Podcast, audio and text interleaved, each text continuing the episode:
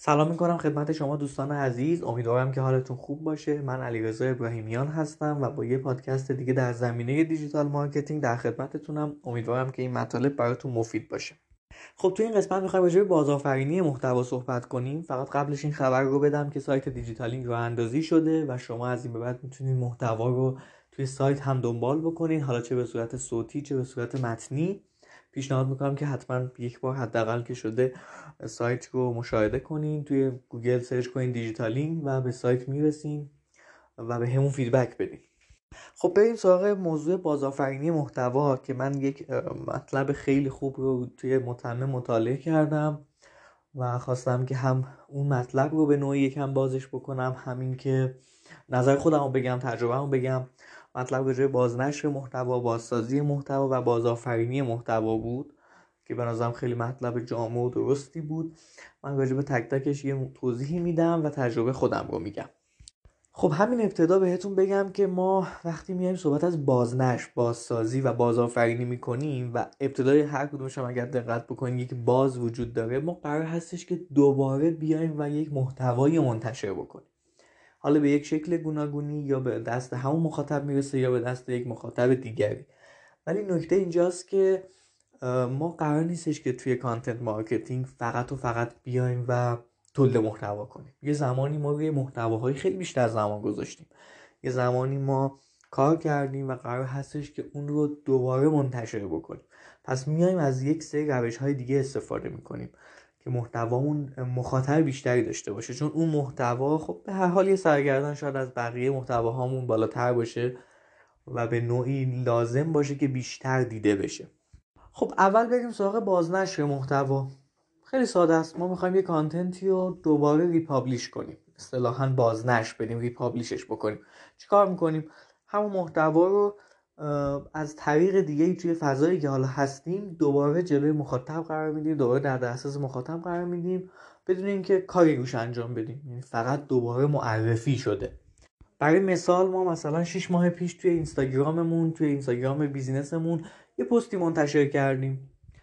و حالا الان به هر دلیلی می‌خوایم اون پست رو دوباره به دست مخاطب برسونیم. میایم همون پست رو استوری می‌کنیم. میگیم اگر اینو ندیدین مشاهده بکنیم. چه اتفاقی اینجا میفته یه عده مخاطب قبلا این پست رو دیدن. 6 ماه پیش فالوور ما بودن الان هستن و این پست رو دوباره مشاهده می‌کنن. یه عده مخاطب هم تو این 6 ماه اخیر به اینستاگراممون اضافه شدن یا همون قبلم که بودن ندیدن. به هر حال از این طریق دوباره می‌تونن محتوای ما رو ببینن. اینجا ما کانتنت رو ریپابلیش کردیم. باز نشرش دادیم. حالا این تو هر فضایی می‌تونه متفاوت باشه. مثلا تو کانال تلگرام ممکنه یک پستی رو شما ببینید که دوباره توسط همون کانال فوروارد شده. این دوباره اومده و بازنش صورت گرفته. یا مثلا تو سایت ها ممکنه به گونه های مختلف ببینیم که اون کانتنت تو دسترس شما قرار گرفته یا توی صفحه اول مثلا سایت اومده. راستش که این کانتنت قبلا نوشته شده. نکته ای که توی بازنشر محتوا برای من جالبه و دوست دارم باتون به اشتراک بذارم اینه که خیلی خوب میشه اگر ما تو بازنشر محتوا یک محتوا رو به یک دلیل خاصی بازنشر بدیم. یعنی اینطور نباشه که مثلا ما می‌بینیم که خیلی محتوا نمی‌تونیم تولید کنیم یا به هر دلیلی می‌خوایم محتوامون رو دونه دونه بازنشر بدیم. من تجربه که داشتم زمانی که شما میاین به یک علت این کار انجام میدین که برای مخاطب هم واضح هست نتیجه بهتری داره. یعنی چی؟ یعنی که من همون مثال بذاریم مثال خودم رو بزنم. من توی کانال تلگرام مثلا یه موضوعی توضیح دادم راجع به اینکه ما ارزم به خدمتتون چه اتفاقی افتاد که اصلا من پادکست رو شروع کردم به ضبط کردن و تولید کردن. بعد به این رسیدم که خب خیلی خوبه که این منتشر کردم و گذشت. رسیدیم به روز جهانی پادکست.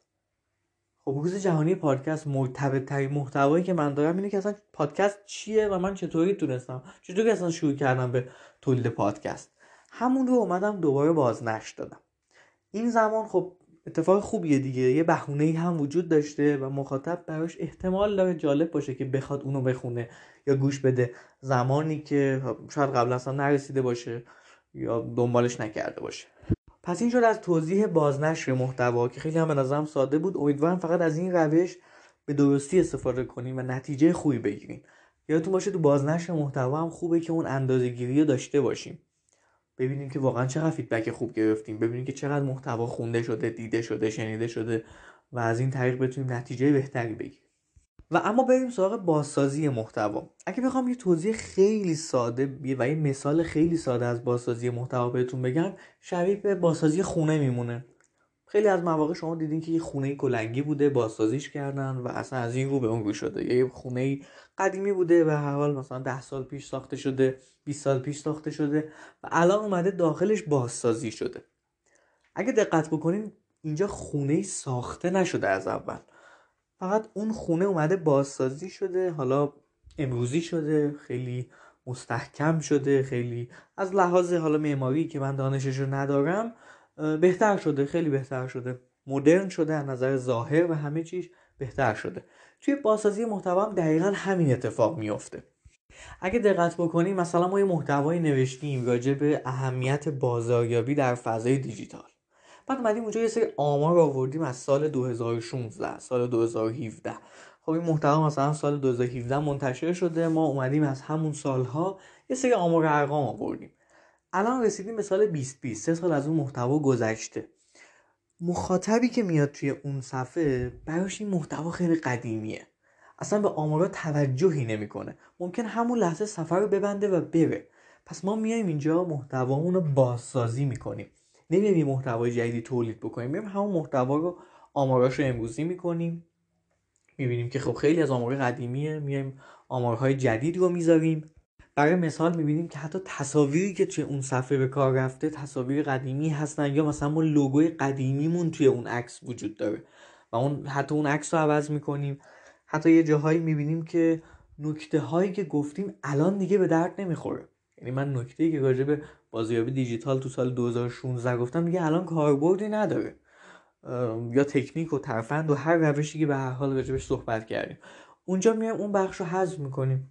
نیازی نیستش که ما توی به هر حال بازسازی حتما یه چیزهایی ادیت کنیم.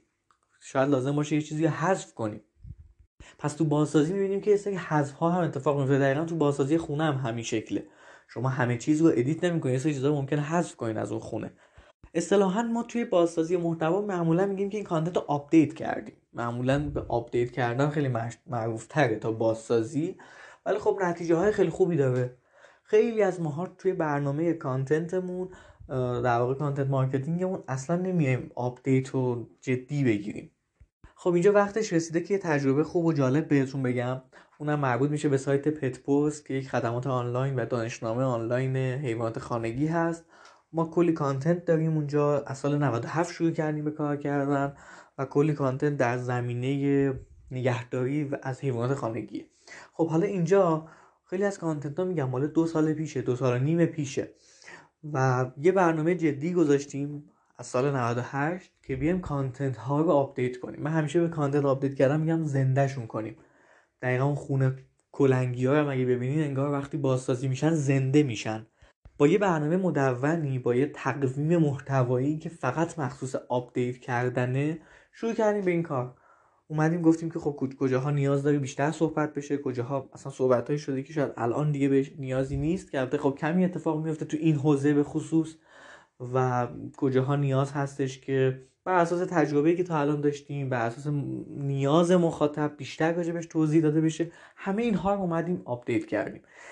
جدا از اینکه یه نتیجه خیلی خوبی توی SEO سایت داشت و باعث شد خب گوگل هم اعتبار بیشتری به ما بده و جایگاه ما رو جایگاه کلمات کلیدی ما رو توی search engine ش ببره بالا مخاطب هم نتیجه بهتری ازش دیدیم. یعنی دیدیم که بیشتر داره تو سایت میمونه محتوای بیشتری داره نگاه می‌کنه و کامنت بیشتری می‌ذاره.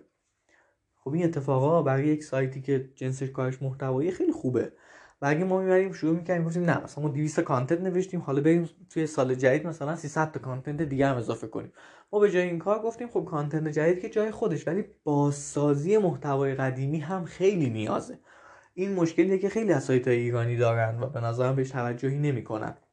خب اینم از تجربه ما و بریم سراغ بازآفرینی محتوا. توی بازآفرینی محتوا همه چیز تقریبا تغییر می‌کنه.